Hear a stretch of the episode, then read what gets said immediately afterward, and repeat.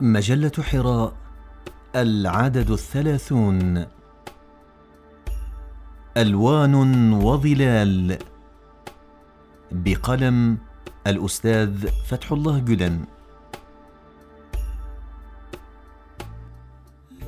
يا نورا من فوق سبع سماوات نزل ومن صحارى الأرض جنانا نشر. وبالسعادة الأبدية بشر. جوه ربيع حاضر مقيم واطمئنان دائمي لا يريم.